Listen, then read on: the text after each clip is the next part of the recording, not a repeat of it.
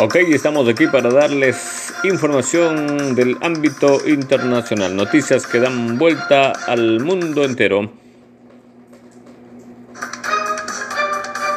Después de que Estados Unidos y sus aliados sacaran sus tropas militares y abandonaran el país afgano, los talibanes se apoderaron del poder civil y militar en un abrir y cerrar de ojos.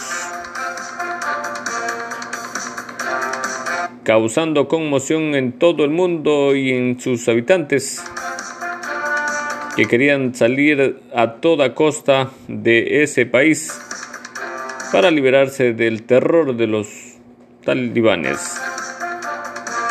Los 5.000 refugiados afganos que estaban destinados a refugiarse en nuestro país, Ecuador, hasta ser legalizados y poder entrar a los Estados Unidos, se informa de última hora que ya no vendrán al país por acuerdos con otros países de tránsito para los refugiados afganos. Según informó la ministra de Gobierno Alexandra Velam.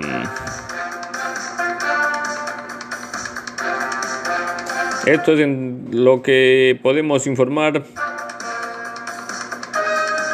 en las noticias internacionales que dan vuelta al mundo.